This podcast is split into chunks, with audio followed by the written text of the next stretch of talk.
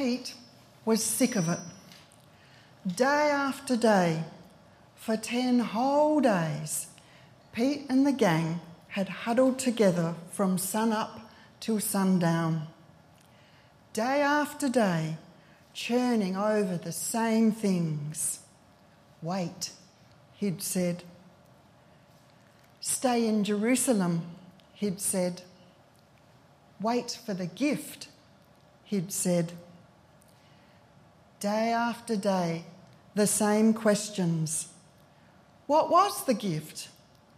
What would it look like? What would it feel like? What if we'd missed it? What if it had come and we'd not recognised it? How long would they have to wait?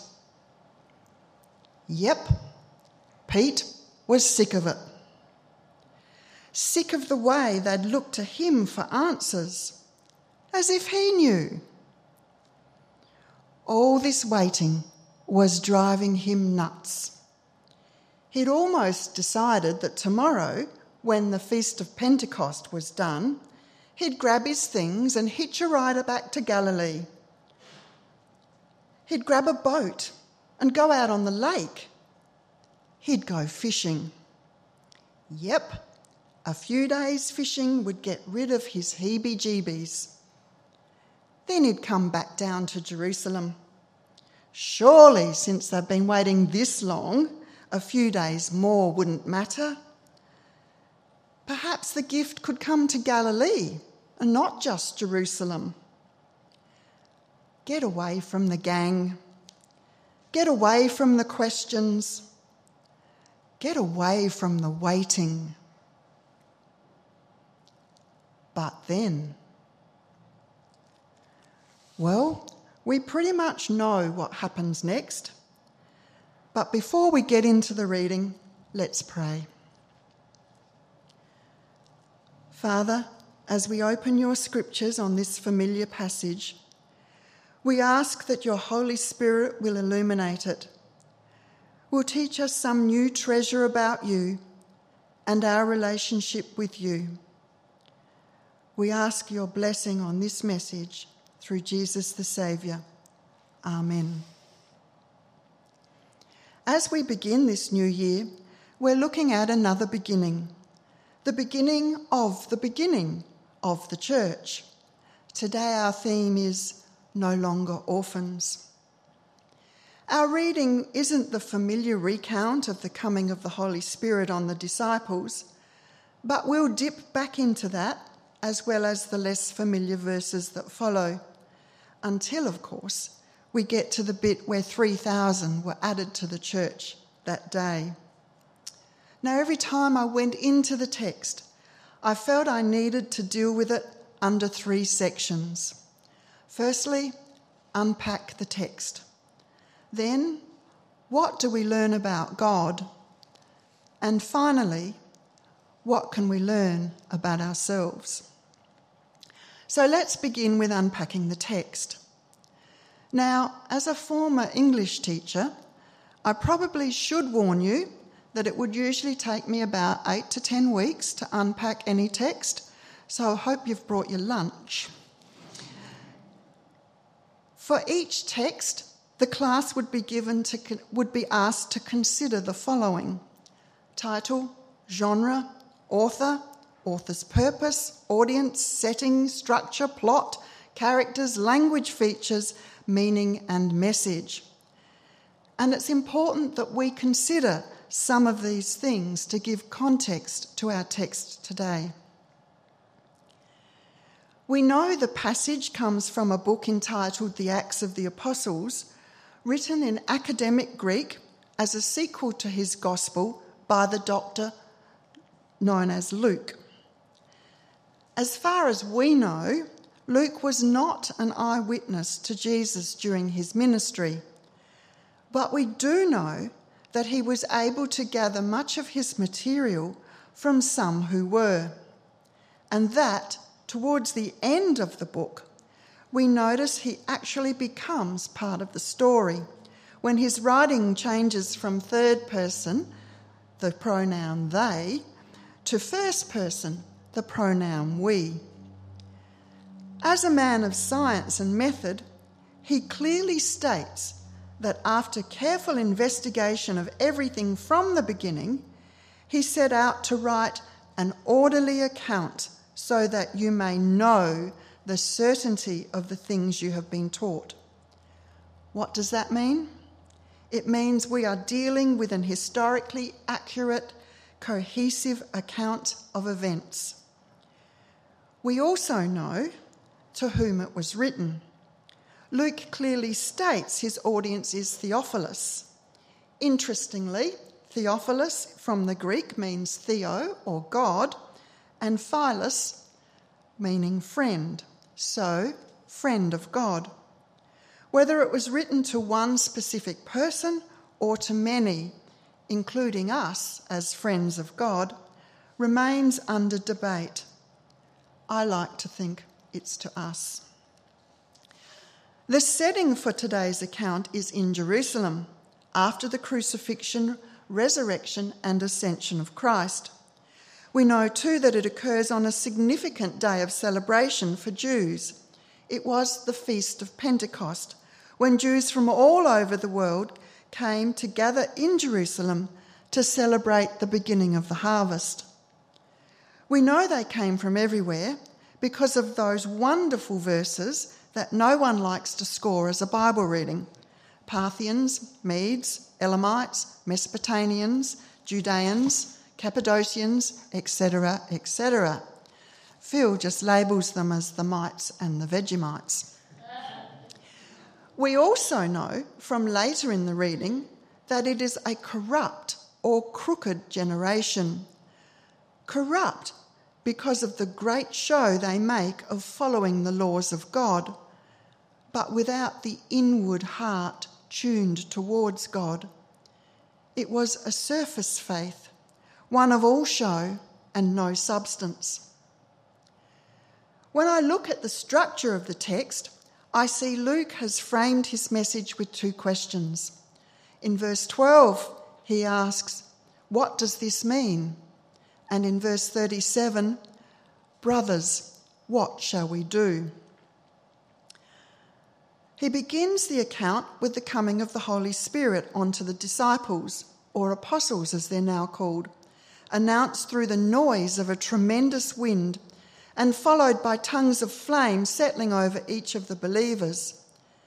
Made bold through the power of the Spirit, these disciples go out and speak in languages of all the people drawn to them because of the noise. The audience is bewildered and perplexed and asks the question What does this mean? Peter grabs the opportunity and gets up and speaks to the crowd, answering their question. Now, if I was teaching this as a text, at this point I would branch off to do a character study of Peter. We know a lot about Peter. In fact, our Bible study group did a brainstorm on him one day and easily filled two sides of the whiteboard about his actions and character. We often think of Peter as the one who perpetually put his foot in his mouth, who spoke before he put his brain into gear. And at times this may have been true, but there is much more to him than that. Probably, however, at this point, the most important thing to remember is how, when Jesus was standing trial, Peter was accused of being one of them and vehemently denied it three times. Then, for us to recall that Jesus, after his resurrection, asked Peter if he loved him three times, and three times told Peter to feed my sheep. So, what was Peter's message? How did he answer the question? And what does this mean? Peter says that what has occurred, this extraordinary ability to speak in other languages, is the fulfillment of Old Testament prophecy in the book of Joel I will pour out my spirit on all people. He accuses the crowd of killing Jesus. You put him to death by nailing him to the cross. But states God has raised him and that they, the disciples, witnessed it. He proclaims Jesus is the Christ, the long awaited Messiah, and that he is exalted by God. Peter then states that, as promised, Christ has been given the Holy Spirit to pour out on all who believe. John had said, recorded in John 14, I will ask the Father, and he will give you another counselor to be with you forever. I will not leave you as orphans, I will come to you. This was really radical. In the past, God gave his Spirit only to a few selected people, mostly his prophets. Would the crowd have understood the huge shift in God's dealing with his people? Would they get the idea that now the power of the Spirit of God was available to all who believed? They were no longer alone, no longer orphans. Peter went on to again accuse Israel of crucifying Jesus, the one whom God had made both Lord and Christ. As a result, Peter's audience was filled with guilt. They were cut to the heart and asked the second question Brother, what shall we do? And Peter clearly sets it out just three steps. Repent of your sins turn again to God. Be baptized for the forgiveness of sins and receive the gift of the Holy Spirit. For whom was this gift available? Peter states, For you, your children, and for all who are far off. I wonder if all who are far off refers only to those who are separated in distance and time or if it also might mean those separated from God through a broken relationship with Him. They too can turn to God and receive His gift. Peter then pleads and argues to convince his audience to save themselves, with the result that 3,000 people were added to the church that day. So, from this reading, what can we learn about God? In this text, we can learn a lot. In fact, every time I thought about it, I could add things to the list. So today I'll present just some of God's characteristics that are shown. Firstly, God is powerful. In the opening verses of chapter 2, we read, He sent a noise like a great wind and tongues of fire. God is powerfully in control of nature. He, com- he can command a fire that does not burn up. He can command the wind and the waves. He can command the sun. God is purposeful. In order to further his mission, he equips his believers with power to carry out the task. And what is the task? To proclaim and glorify Jesus, the one who God exalted above all. He drew thousands from all over the known world to present to be present at this moment so that they could take that message back to their homelands. God is a planner. We read in verse 16 that the prophet Joel had foretold of the coming of the Spirit in the last days, God says, I will pour out my spirit on all people. God had planned this gift to his people centuries before it happened. God is a promise keeper. God in Jesus promised that he would send a counselor so that, according to John 14 18, I will not leave you as orphans. God always has and always will keep his promises. God is promiscuous. Now, we often use the word promiscuous to describe someone who is sexually casual, but in this instance, it means God is indiscriminate in who he draws for his purposes. I just needed a P word. We see God has, in the past, used flawed people. Think of the liar Abraham, the deceiver Jacob, the murderer Moses, and the adulterer King David. These are the greats of the Old Testament, and yet they were all flawed. So when God spent, sent his Holy Spirit to equip his people for his mission, that Spirit came onto a bunch of flawed people. And according to Peter's message, the promise is for you, your children, and for all who are far off, for all whom the Lord our God will call. The gift was for people who were far away in place and time and state of belief. But God wanted them on his team. And finally, a G word God is generous. He wants salvation for everyone. He will generously give his spirit to all who believe. So, what does this reading mean for me? Be prepared. When surrendering your life to Christ, the gift of the Holy Spirit can turn you, your life upside down. Just look at what happened to the disciples. Can that still happen? Sure can. Just talk to some of the people in this congregation. God is a God of grace. For all our faults and failings, God is able to graciously use anyone who is open to Him. Peter experienced that. How do you see yourself? Do you see only your failings? The times when you stuffed up? Look again through God's eyes. How might He see through you?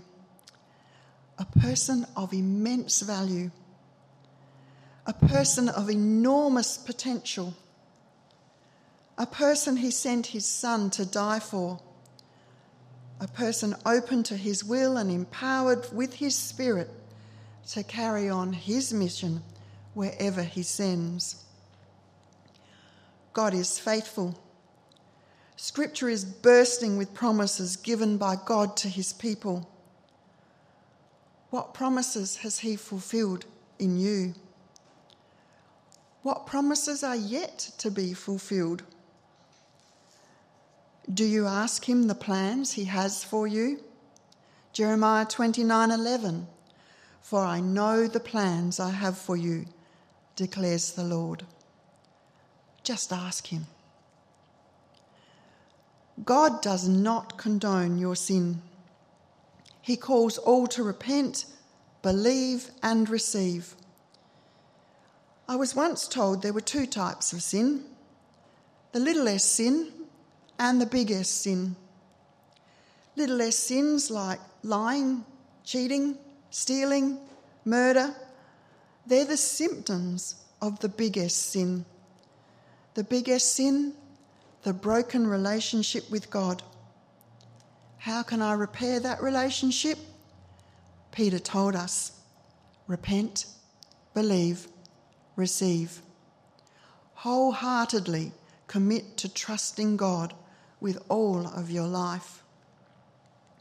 What is God calling me to do? God calls us to be His witness. He has empowered us with His Holy Spirit, whose job it is to shine the spotlight on Jesus we are to glorify Jesus and be his witnesses in Jerusalem, Judea, Samaria, and to the ends of the earth. God's mission has never changed. Are we all called to preach like Peter? No, we're not. God has gifted each of us differently. Together, we are called to be His church sharing his gifts to build the body of believers. Romans 12 says, Some are gifted with prophecy, some with serving, some teaching, others encouraging, some contribute to the needs of others, while others receive the gift of leadership. and some are called to show mercy. What does this mean? We need to pray to seek God's guidance for the gifts He has given you. Together as a church, we are called to His mission. Can you make a difference? Yes, you can. A few weeks ago, I attended the funeral of Elva Hall. Elva was 92 when she died. Some of you may have known her. She was a faithful member of the Cowandilla Church of Christ. I hadn't seen Elva for decades, but would hear of her through my mum. Phil would visit her in the Regis nursing home. Why am I telling you this? Because Elva was my Sunday school teacher.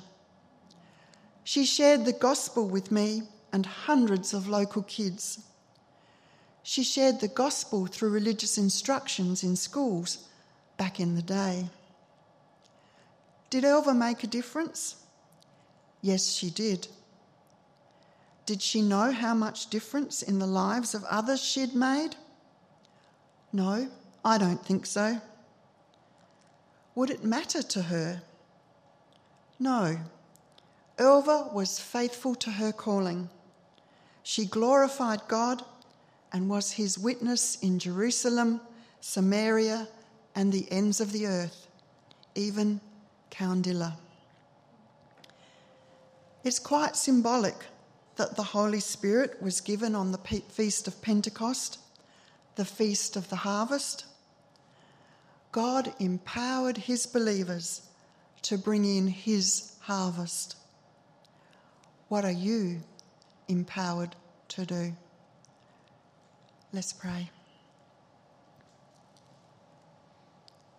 Father, we thank you that you have gifted each of us with your Holy Spirit. We ask that you will use us, that you will show us where you want us to be, what you want us to do, how you want us to witness. Father, just fill us anew let your Spirit rest on us so that we can carry your mission to our broken and hurting world. We ask in Jesus' name. Amen.